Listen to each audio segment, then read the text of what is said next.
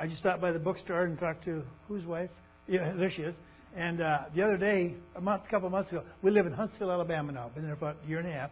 And somebody put together a program and advertised it. I was going to be out at the PX, the Redstone Arsenal, signing books. So there's several people there. A guy came by, a friend of mine, he said, "Leo, you're the only guy I know trying to become a millionaire, $1 at a time.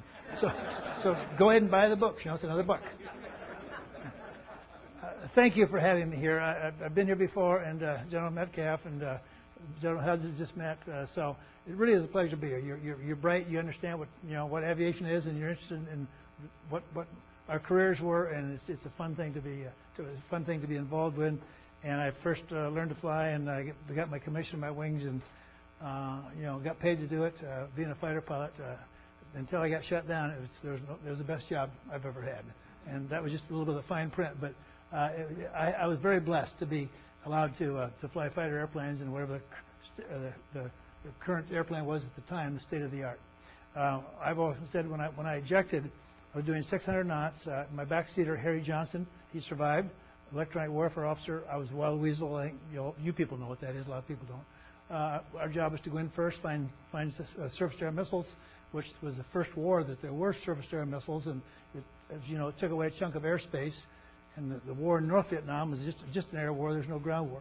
But we lost that airspace, so our industry, military, there were people right around here and others got together and designed those black boxes, put it in a two-place fighter. In this case, it was a 105. You have one here. And put an electronic warfare officer in the back seat, EWO, and an experienced driver, pilot like Leo in the front seat. And as you know, they called us Wild Weasels. The first 5 weasels that went to Takli, Thailand, got there, and they felt pretty good about this brand new mission and job, and they were saying to these guys carrying the iron bombs, dumb bombs, as you know in those days, they said, "Have no fear, we're here, we'll take care of those SAM guys, and all that stuff." And 45 days later, all 5 crews were gone, or all 5 airplanes were gone. And so Harry and I were the 6th crew to get there. And as you know, normally it's nice to have a wingman. It was kind of difficult to get the ops officer to schedule anybody to fly with us, because we're going to go in there and, troll around, and the odds of getting shot down were about 2 or 3 times as much as the guys carrying the iron bombs. And so what we ended up with is they gave us the dregs of the wingman. I mean, there's nothing wrong with lieutenant colonels, but but we were I was a young major at the time, but anyway. These guys, the lieutenant colonels, they've been flying multi engines, they've been flying bombers or MATs or something. And they weren't trained as fighter pilots, so the fighter pilots, they cycled through the system by the time I got there. So now it's kind of their turns. They went to this RTU, I guess we call it, to learn how to fly a 105. And they got over there, and you get up there in North Vietnam, and it was a violent environment. You're yanking and banking, and you're keeping a good airspeed, and you got SAMs and flaks, and you're jinking, and you're in there just trolling around. There's no set plan. You're just waiting for SAM to fire at you so I can find him and then kill him. Assuming he doesn't get you first.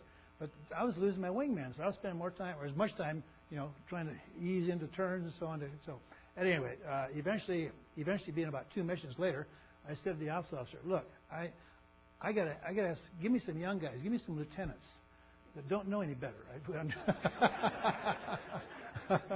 But some of those lieutenants I'd trained at Nellis Air Force Base, and they'd been there a little before I did. And they weren't real happy to fly with me, but I said, we'll have a good time up there, whatever I said. And so, but the very first mission, I got these lieutenants. There were 4 or 3 lieutenants, and they, and I put the I put the most inexpensive as number 2, and we got up, and we were still up north of the Red River. We'd hit a couple SAM sites, and I don't know, there were MiGs around always, but anyway, all 4 of us survived, and we were able to stay in there till the guys in and out, and it's our turn to go out. And so, but we're still up north of the Red, and I called, Green 2. I said, Cadillac. I said, "Cadillac 2, I said, go ahead, lead." And I said, "Take us home." "Where's China?" But it just is more accident, I think, than anything else. But these guys were, as a young lieutenant flying in combat, and you're going for 100 missions, they're going to see somebody's wing. That's all they're going to see for 100 missions. And all of a sudden now, here's a guy, and we're still up there. There's still, some danger around. And so from that day on, I had people volunteering to fly with me. And it was just these young guys, because it was, and as we know, in any job that we have anywhere, There's so much knowledge and smarts and motivation in young people, and depending on the job is how much authority you can give them. But it was the best leadership I'd ever shown. It was by accident, but it really worked out well. And they were better wingmen. They kept track of what was going on, and the whole mission improved because of that. Just I want to mention I'm going to try to be. My talks are so smooth, but tonight I'm going to jump around a lot. And I didn't say speech. I just give a talk. But I want to mention a couple things that I hope have analogies to any job, whatever it might be. One is teamwork. At Takli, where we were, I'll drop down three levels. The first one is the people on the ground that were fighting the airplanes. The crew chiefs, the maintainers, the weapons people, the people put the right fuse on it, even the weather people, everybody was involved on the ground giving us. And they, when we were there, there's cycles when all the maintenance people belong to a maintenance organization. Sometimes belong to squadrons. That's gone back and forth a lot. Over there, the maintenance guys belong to the squadron. So we were kind of a cohesive unit, and so we got to know them better. And so, but they would, if there was one little gig on that airplane, and you came back in the afternoon, you'd write it up, and they'd stay up all night. The next morning, it was like we got a new airplane. They were so good and so dedicated that. And when we took off and flew, the maintainers, when they had some time, they sat out there on top of the revetments. When we came in, they counted. There's one, there's two, there's three. And if we were missing an airplane or two, I mean, they were just crushed. Especially if they found out it was their airplane, saying, did I do something wrong? Could I have done better? But it was just a great team effort. And so we were given great airplanes. Number two, the wingmen I picked out, they became very dedicated. And you pick out guys that had to would stick with you, and they'd fly through a bunch of flack, and they'd had trust in your leadership, and you gave them some authority. They could put bombs on target. They had good eyeballs. Pick up a spare MiG or a surprise MiG or SAM launch, and would hang in there with you. And so those wingmen, and every team has got a key person, no matter what that is. If it's your marriage, well, it's a joint effort. But no matter what it is, there's always a person that's key in that team. In my case, my key person on that team was Harry Johnson, my backseater. He knew so much about electronics. In fact, he knew too much. I'd say, Harry, what's that signal? It sounded like a rattlesnake, some of the signals that they'd set it up so when Sam starts pinging and so on. And so Harry says, oh, well, that's it. He'd start explaining to me what the antenna looked like. And we're up there. We're thinking, I'm thinking about staying alive. And I'd say, Harry, I don't, it's going to kill us or not. That's all I need to know right now. Maybe tonight we can talk about it. But Harry was just so good at what he did. He got us out of trouble sometimes before we were in trouble. Plus, he was cross-eyed. He could be calling out stuff coming to the cockpit, and he'd say, Leo, we got to make it 5 o'clock. I don't know how he did it. But anyway, the point being, maybe I overstressed the time on teams. If all three levels of that team did their job well that day, we were successful. If any one level of that team failed that day, we were either dead or we were prisoners of war. Most of the Weasel missions were near Hanoi, so if you're shot down, you weren't going to get rest out any chance of that. So, but I've never had such a great lesson on teamwork as and how vitally important every level. No matter what you do in this organization or place else, your job is important. Another, just to pick out another, maybe an analogy, and I want to talk about focus for a moment. When those first 5 Weasels that we lost. They got there and they thought they had. Well, it was a steep learning curve, and it wasn't their fault. We didn't know how to do it. By the time we got there, Harry and I read everything about the loss reports. Any wingmen that flew with them, we learned as much as we could about why they lost those 5 airplanes. And Harry's from Iowa, and I'm a Minnesota guy, so we're both rocket scientists, and grew up on farms. So we had this yellow pad of paper, and here's what they did. And then we said, okay, let's. Is there anything we can do? We didn't do any of those things. We said, those are out. So we tried to come up with some ideas. And we did. We came up with some different ways. We decided to go in at a higher altitude. And SAM travels at, SA2 travels at 3,000 feet per second once it accelerates. And so the way we set it up is try this one. And I wrote to the fighter weapons school, and I said, look, if we do this, do you think it'll work? And they said, geez, you might give it a try.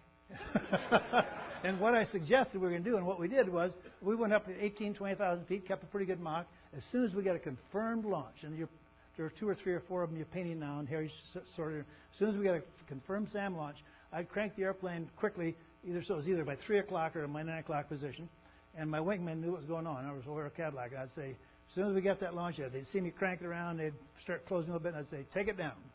Cadillac, take it down. We all rolled inverted, plug it in the burner. We pointed our nose about 70 degrees straight down, 70 degrees, that's not quite straight, down. And we were trying to pick up about 600 knots. We still got our bombs. We're still, the big old 105 would do it. And I'm watching the SAM come in. My dive angle, I kind of adjusted it so that I could put everything just right here, whatever just right is. And let me just stop for you. The ground is getting really big fast now, okay? And I'm watching the SAM. It's arcing down, of course, because it's going to cut me off. You know, I fired 3, 6 seconds apart, but you didn't worry about number 2 and 3, so you were concerned about 1 first. And so I'm watching that thing, and when it's a mile to a mile and a half out or so, and that's it's about like a telephone pole, a little bit fatter, but portion, that's what it looks like. You see it. And when it's a mile and a half, that's 2 or 3 seconds out, literally 2 or 3 seconds out. And if I did everything just right, I punched my mic button. Well, first let me say, this is where I learned focus. Okay? If you're not focused now, probably you never will be. I just punch my mic button and say, pull. And all 4 airplanes, we swap ends as fast as we could. If we did it just right, we did 2 things right. We didn't hit the ground, and we didn't hit SAM. And the first SAM usually would hit the ground if we got low enough. And SAM here, and the second one was about here, and the third about here. And then we'd back and burner up, we'd roll in. And now we can find it. And the reason we were doing this is because a lot of sites were camouflaged. But once they launched at you, it leaves a contrail in certain atmospheric conditions. Dry season, it kicked up a bunch of dirt down there. So now your odds of finding that SAM site are real good. So that was, but it worked pretty well for 92 and a half missions. But a little bit. So I think those. I hope those analogies have some meaning. The you know, focus and teamwork. A little bit about we all who are in the working world are preparing for the next job most times and hoping to get a promotion or move on to the next job or whatever it might be. And as fighter pilots in Vietnam, the job none of us wanted, but the job we all knew we might get, was being a prisoner of war. And it was the last thing, you know, the worst job in the world we think about, but also every day, or most every day, we lost somebody that killed or captured or shot down.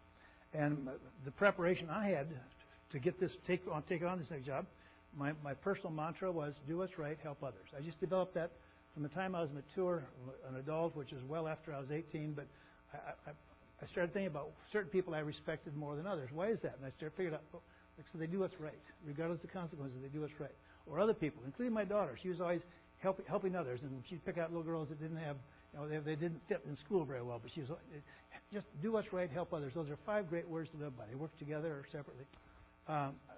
That's part of my makeup. That was my mantra.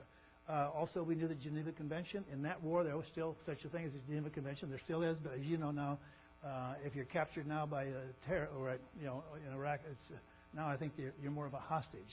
I mean, the people who are captured nowadays, I don't have any good answers when you talk to them. But so it was. We had the Geneva Convention, and we hoped that they wouldn't abuse it too much.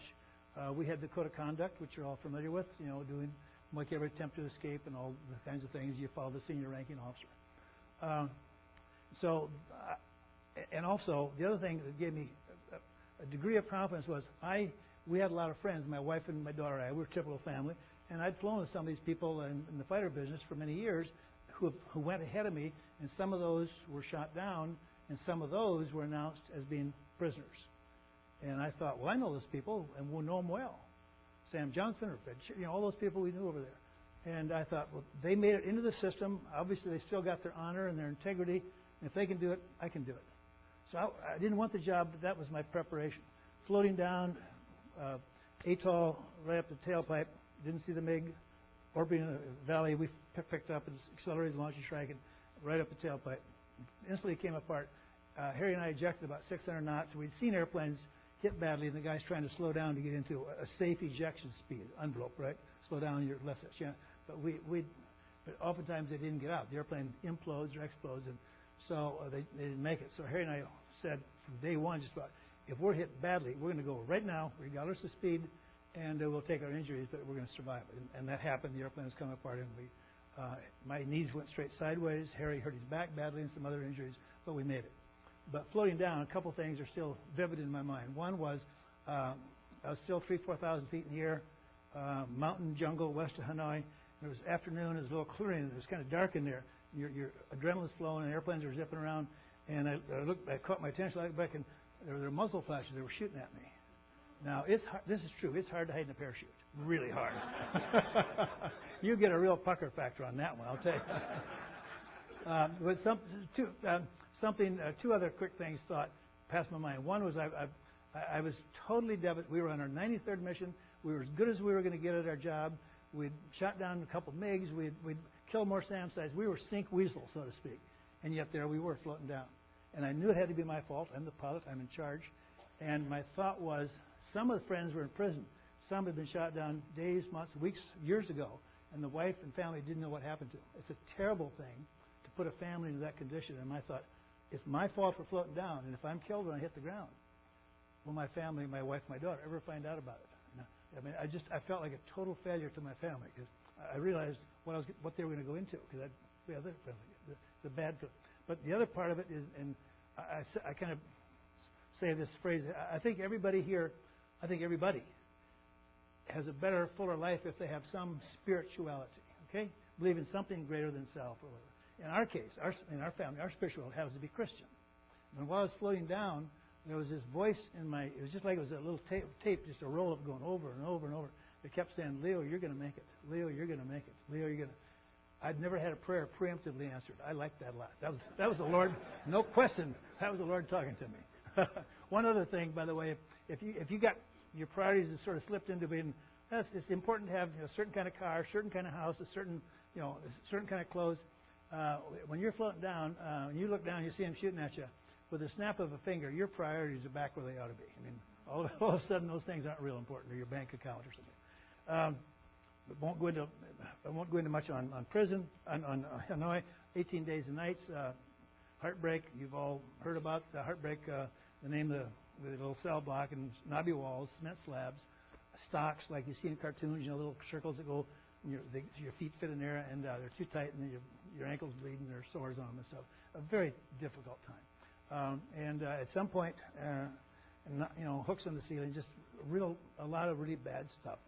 And at some point during those 18 days and nights, and I don't know when it was, first day, last day, somewhere in between. But anyway, I went past name, rank, surname, and date of birth. They broke me. And it was bad failing my family, but at that time it failed me. It was terrible, I'll never forget it. And I remember I thought, and I tried to cry and I was past tears. And I thought, well, I'm not worthy of living. Maybe I can die. And I said, well, you're in stocks. They got 2 feet in the hand in stocks, and they're watching your your control of your life. And then I thought, well, if I survive this, however long it takes, I hope they don't put me in with another American because these are the guys I know. And they all made it, and I didn't. It was a terrible moment. Well, of course, I survived, and of course, they put me on somebody else, or they did. A man by the name of Jim Heitshu, who died a couple of years ago. And Jim and I had known each other at Takli, Thailand. He'd been there about 6 weeks longer than I. We didn't recognize each other. We changed so much. But I couldn't walk, and they kind of pushed me in there, stumbled in there. And I wouldn't look at Jim, and I started explaining to him what a failure I was. He said, "You're Leo Thorsness?" I said, "What?" Anyway, he said, "Leo, just knock it off." He said, "Don't you know?" He said, "Everybody who went through that type of interrogation, they either died or they broke, or they did both." And it was, I've never felt so elated, so wonderful to be average. Man, average is really good. Okay, that's all that. Communications. You all know the TAP code. It's in the book. And there will be a test before you get out of here because you got the book. A, B, C, D, E, F, G, H, I, J. There's no K, so there's L. We threw K away. L. So my initial LT. L is the third row down, first one. So you tap row and then column, and T happens to be. Let's see if this works. Here's LT. 4-4, right? That's where T would fall if you looked in there. And by the way, for a long time after Johnson and McNamara, probably two people have been fun to live next door to, but they had no idea how to run a war. And so they stopped the bombing. There was nothing else going on in North Vietnam. There was no lever to get us out. There was no pressure. They stopped the bombing for several years. When that first happened, the North Vietnamese told us that America stopped the bombing because their defenses were so good we were afraid to come over, so we just couldn't do it anymore. But whatever it was, we knew they'd stopped them, not for that. But Right away, we knew we're going home, because that's all the commander-in-chief had to get us out, was the pressure of bombing up in North Vietnam. And then the days went by, and then the weeks went by, and we started falling. And I mean, we hit the bottom so hard. For years, we sat there. So it was a difficult time. And then the first 3 years, as you know, were pretty brutal. Torture was not period. It was off and on, kind of regular. They wanted a lot of propaganda. They knew the equipment pretty well. It wasn't that. They just wanted us to make anti-war statements and all that. And they would torture you to write a statement saying you're being treated well. That's happened to me more than once. I mean, how ironic. The TAP code was so essential, and 2/3 of us there were Air Force aviators, 1/3 were Navy, and there were 5 Marines. That was just a breakout. The Marines were close air support near the DMZ, like they fly, and then they were captured and brought north. General here, Metcalf, and he and I are Air Force, and if he were on the other side of the wall, once we learned the TAP code, you can tap back and forth real quietly, and the guard doesn't hear you, because if they hear you, they beat you, but you get most times you. So we can tap about 15 words a minute. They did here with naval background. Yes, sir. Yes, sir. Anybody with Marines background? Okay, I'll make one up. So you're Navy, and so if you and I were tapping back and forth, I would slow down to about 11 words a minute. And in case there's a Marine or somebody's got a Marine in their family, we didn't teach those 5 Marines the TAP code, right? But I always say they were tough enough. They didn't no. But really, that may or may not be true. But once you put pajamas on people and you don't bathe at all, you look and smell about the same. And it's hard to tell one service from the other. But that was our communications, and it generally worked. It was essential to communicate. If somebody was tortured in this cell 1, and you live in cell 2, and if they start another purge this week or something, and they want propaganda about where, if he can get back to the cell at night, and if he can get himself to the wall and tap to you what it is they wanted, we had names for what type of torture they used, what he finally said if he had to say something, what lies he told him to keep them simple. It was a bad night, because your turn tomorrow, but you were a lot better prepared. I mean, life and death sometimes depend on communication. It still does. Ours was very fundamental, but good communications, simple communications that you don't mix up what's being said, or be it with the technology we have now or with the TAP code, it's just essential. A little bit on surviving, tough time survival. When we came home in 4 groups, and when the last group was home, no one POW at the time, we talked to DOD and said, we don't want to talk about torture till the last guy's out, because if we start talking about it too soon, they may keep the guys there or take it out on them. So we didn't. There was no. And then when the last group was out, they said, okay, have a press conference. I was at Scott. You were closest to your service, to your home state, which was. For me, it was Scott. There were 3 press conferences, West Coast, Mid Coast, or Mid, and same time. And there were 3 of us, Dave, Wynn, and I, and I forget, there were 4 of us. But they said, make a statement and answer questions. Any questions the media had. So we did, made a short statement. Right away, the first question was, were you tortured? Yes, we were. Why were you tortured? Well, mostly for propaganda. Okay, well, how did they torture you? Well, they used the suitcase trick, or the rope trick, or what the names get.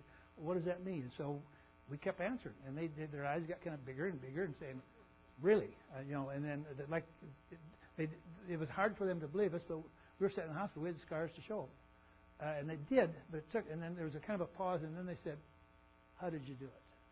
How did you get through those tough times, time after time?" And we answered it, but we should have. I wish I would have said we talked about it afterwards. We didn't answer it well, but we talked about it afterwards, and here's how the POWs. Some of the ways the POWs got through tough times, and I think it applies to a lot of people in a lot of situations. Everybody here has been through a tough time in your life. Probably everybody will have another tough time. Whatever that relative is, it's tough. Number one is the will to survive is just really strong. You just don't give up. Number two, it has to do with time, and everybody here has heard it or said it. I'll take it a day at a time, going through this tough time, whatever it is. For us, we said, you're by yourself in these really difficult times. Generally, you're always by yourself, and there's always a bunch of them on you.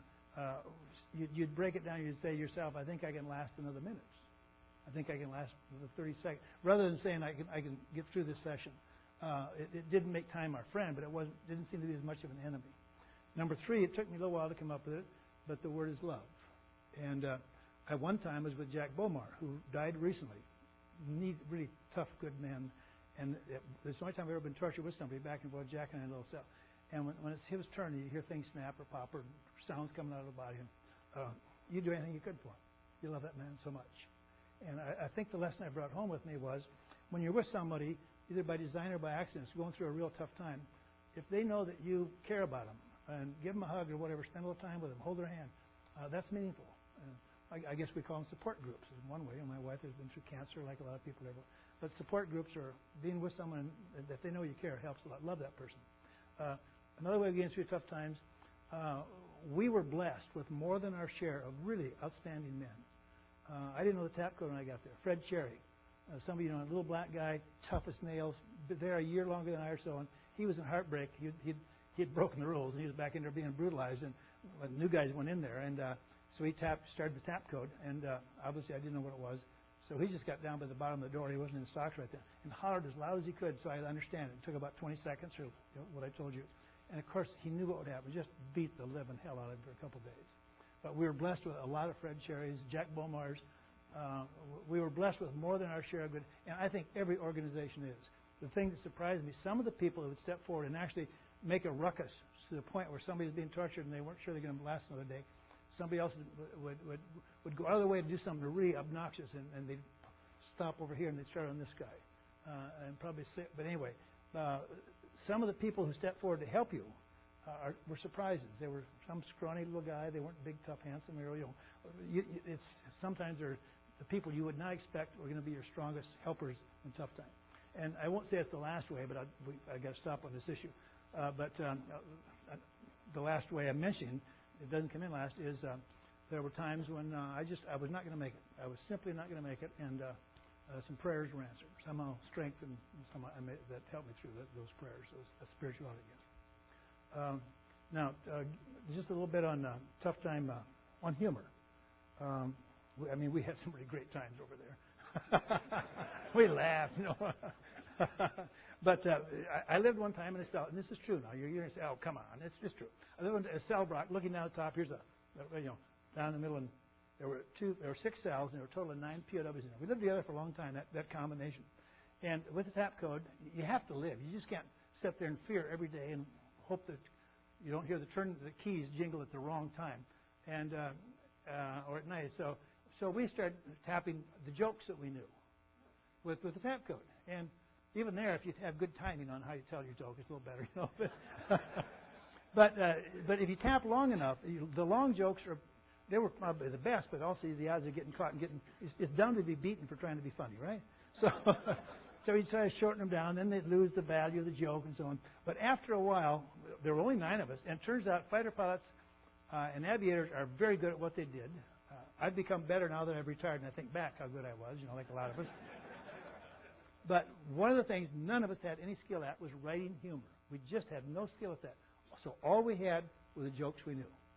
And after 2 or 3 times going around, and eventually you get caught, somebody gets beaten over, we said, "Look, we know all the jokes.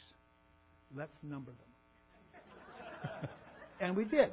We truly numbered them. And now, man, you can tell just like, and there's no question. Whenever somebody, if they tap, their timing was good to tap 21.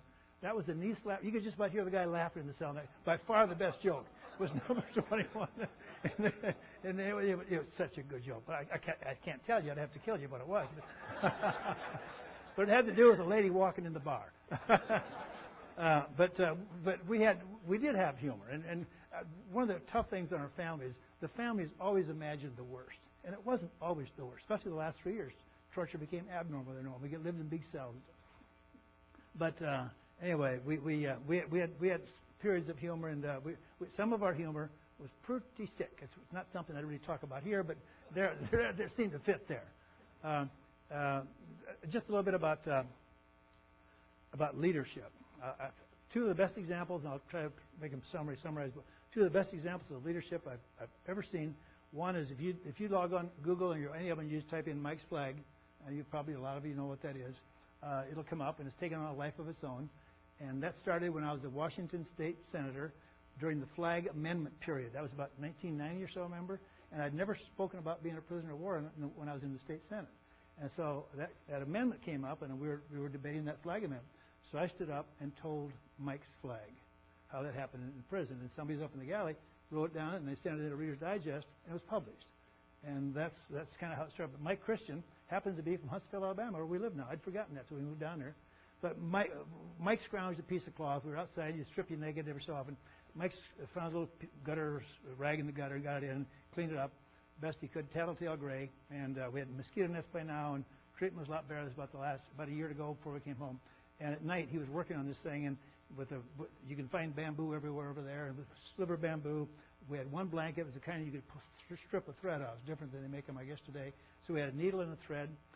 But the last year and a half, we got some medicine. It was blue. We had no idea what it was for, but they always say, "Here, medicine," and it was blue. and also a tile roof, red tiles around the world. You could sneak a little pat in the cell, take a little water, grind it backwards. It'll become kind of a maroon color, pasty stuff. So Mike had red, which is the maroon, and blue medicine, and a white handkerchief, and he's got a needle and thread to sew little stars up in the corner. It took him about 2 weeks. And Mike and I were good friends, and we talked about what he was doing. And I said, Mike, and other people said, you know what's going to happen to you. Blah, blah, blah, blah. So Mike, it took him about 2 weeks to finish. And one morning, before the guards were around, he got out and he kind of stood up and, hey, gang, look here. And he waved this little tattered cloth. And if he used a lot of imagination, it looked a little bit, like the American flag. But I think every one of us, we were scruffy and we popped to that way. We were so proud of that. It was the best looking flag we'd seen in 6 years or 5 years. And about every 2 weeks or 10 days, he'd run you outside, strip you of your clothes and 2 sets of pajamas, and he had one to wear. And they found it, of course, in the sleeve. And night interrogations are the worst, but they came that night, and it was just so brutal. And even before they got him heartbreak, you could hear it. And sometime after midnight or wee hours, pushed him in. He couldn't talk. His eyes were closed. Some bones were broken and just discolored. And it was a terrible, terrible beating, but torture. But Mike was walking again in 2 weeks, and he could talk, and he started looking for another piece of cloth. Just tough man. He was just a handsome young guy. Ned Schumann led us in the Lord's Prayer, knowing full well that we wanted to have church, and when we moved into the big cells, and they didn't let us the first Sunday, so we complained about it, and Ned said, "Are we committed to hold church? Have church?" And everybody, yeah, and he said, "No." There were 43 of us in that big cell right after we moved out of solitary. A lot of people, and it was great. But so he went around, and by name, he said, "Leo, Charlie, Jim, Chuck, are you committed to hold church next Sunday?" 42 people said yes. He was the senior ranking officer, the 43rd, and so he knew right then he's going back to heartbreak for torture. But Ned was a true leader, great raw leadership. He said, "Okay, we have a goal of holding church. We're committed to hold church." We all knew what that meant. He said, "What's the plan?" So we made a plan, and this is what Sunday morning came. We started gathering up about it in the cell, and they came in with some guards and so on, like they did the Sunday before when we first tried this. And they had guards, English-speaking interrogator, had guns, and Ned said, "Not a problem. We're just going to have. We'll be quiet. We'll do quiet church for 10 minutes." And church in a communist prison camp, didn't go over real well. But Ned, they instantly grabbed Ned, hauled him off to heartbreak. Second ranking man stood up, walked to the center of the cell, and said, "Gentlemen, the Lord's Prayer." So we started reciting the Lord's Prayer. We got about halfway, and they weren't sure what was going to happen. We thought we knew what would happen, and they did. Finally, they figured out. They grabbed the guy and hauled him to heartbreak. Same thing. Number 3 didn't get as far in the prayer. Number 4 probably got 5, 6 words. "Our Father who art," and we were drowning out the interrogators. Stop! Guards are running around, hitting people with guns. It's just chaos. And fifth ranking man's way back in the corner. He's taking his time, and I'm not blaming him because I'm number 7. I begin to wonder about this plan. But everybody was committed. But anyway, just before he got to the center of the cell, somehow it just became, instantly quiet. And the interrogator said something to the effect that "This isn't working. Let's get out. We'll try something later." And they took, number 5 with them. Went out. 5 people went into torture. 5 people survived. And we held church on that Sunday till we came home. A great victory. They held all the aces, but it was so meaningful. But I'll never see better raw leadership than that. Ned knew he was going to be tortured. Knew it for sure. And everybody else that stood in line, we didn't know how far they'd go. But every person to a man. But Ned was the leader. That's as good as I'll see. Just a little bit on a couple more points, and we just have some Q&A or something. What's important in life? About a year ago before I came home, we've been in big cells now, and they moved us around some, and even then, but there were 20, 30, 40 of us in a cell generally the last 3 years.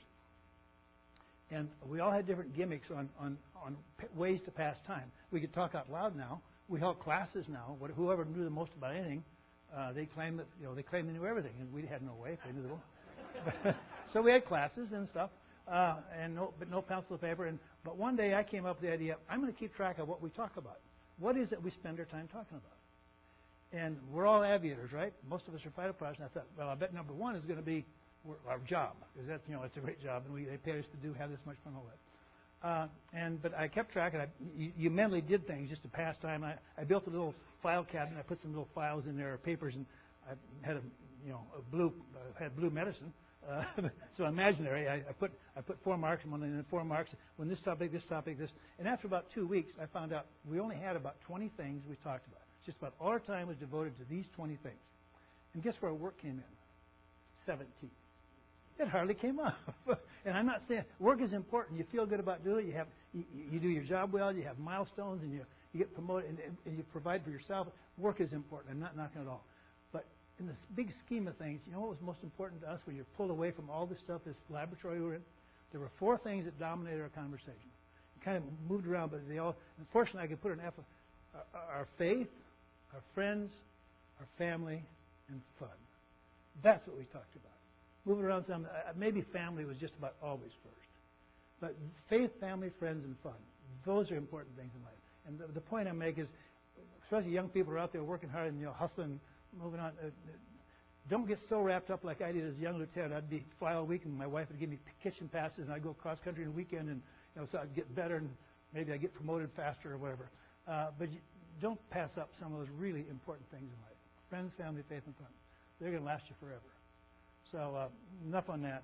I just want to make one more point, and I want to talk about freedom, and it's in the book, I think.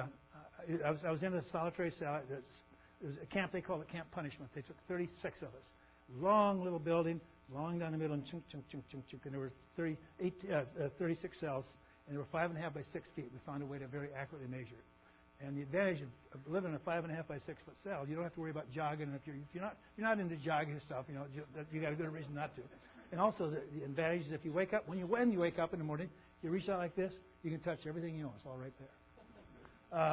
I spent about a year there, and they call it Camp Punishment. We call it Skid Row, and it was kind of a Camp Punishment. But about once a week or so, once every 10 days, a guard would come, and this is when they're still those first 3 tough years. They didn't want you to see each other, so you couldn't communicate. And if you can communicate, you can organize. If you can organize, you can resist, or at least resist better. That's another reason we had to communicate. But they tried to keep us from that, and the guard opened the cell door once in a while. And by the way, when the guard opened the cell door, so it was, those first 3 years at least, every time you'd hear the key, and you had to stand in front of your cell. And then if there were 1 or 2 of you in the cell, when the door opened, you had to make a full 90-degree bow. And you just dumped the bucket out in the sewer over 2 or 3 days. And when you came back in, you had to get back in front of your door, and you had to make another full 90-degree bow when they closed the door. And, we call it their form of humiliation, intimidation, and degradation. It was just nothing. Nothing in the Geneva Convention. It was just their showing their control over us. And they gave us Vietnamese names. If you used, Major Leo Thorsness, they beat you, knocked you down, pulled you around by your hair, or whatever. So it was a obnoxious treatment, and it was just their proof of they could control us, I guess. And you live with it. It's just how you survive. But the guard, one day I was taken down to the end of the building, walked down to the end of the building. There's a little piece of concrete, slimy, a faucet in there. It dripped some, and you could turn it up a little bit and get a little bit more. And you took your cup with you. And we always kept a cup, an old rusty cup, and you get maybe 2 or 3 cups and pour it on yourself. And then the guard would say, go in. And that was your bath for the week. But I found a little rusty nail by a piece of concrete there, and I was able to slip it in when the guard wasn't looking, and got it, and got inside the cell. And the windows were bricked up, so we couldn't see out. But they put the bricks in this way rather than this way, so the mortar was pretty thin. And it wasn't a great quality mortar, but with that nail and enough time, and that's what I had, you could drill a hole in the mortar, just a little teeny peephole. And I did that. And when you weren't there, you'd put a little dust or something in there because they'd come in and look, see if they could if we could see out somehow. But I would spend hours looking out that little peephole. I had my eye right up against it, and I could see like this aisle, a little slice of life, 2 or 3 degrees out there. And a POW would walk by. You didn't know who they were, but with a TAP code, you'd find out who went to interrogation, so now you know what they looked like, kind of. I'm a farm kid. One day, a mother hen and some little chickens walked by. Now, that was big news for a guy from Walnut Grove, Minnesota. and there's chickens in the camp. And everybody, really, how many are there? What kind? You know, it was big news. It killed a whole day talking about little chickens.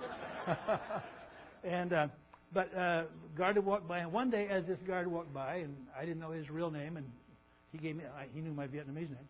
As that guard walked by, this is the image that all of a sudden, it just came into my mind. I hadn't thought about it before. I visualized myself flipping a coin, and I caught it, and I put it down, and I remember it was a dime I visualized, and I looked down. It was so real, I took my eye off the little people. I looked, and sure enough, it was heads, which that meant that the guard I'd just seen walk by out there had tails. But the thought behind that was, it was just profound. The thought behind it was it just by the flip of a coin that my parents were American and his were Vietnamese? How did I luck out? You know, I could have been here. There's nothing wrong with being a Vietnamese.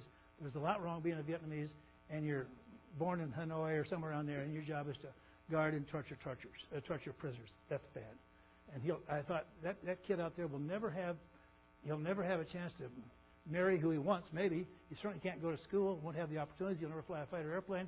You know, And my thought was, just the more I thought about this, I thought, concentrate on all the rights and the freedoms and opportunities we have just by our birthright. Just by the flip of the coin, we're born here. It amazed me. What a great thought it was.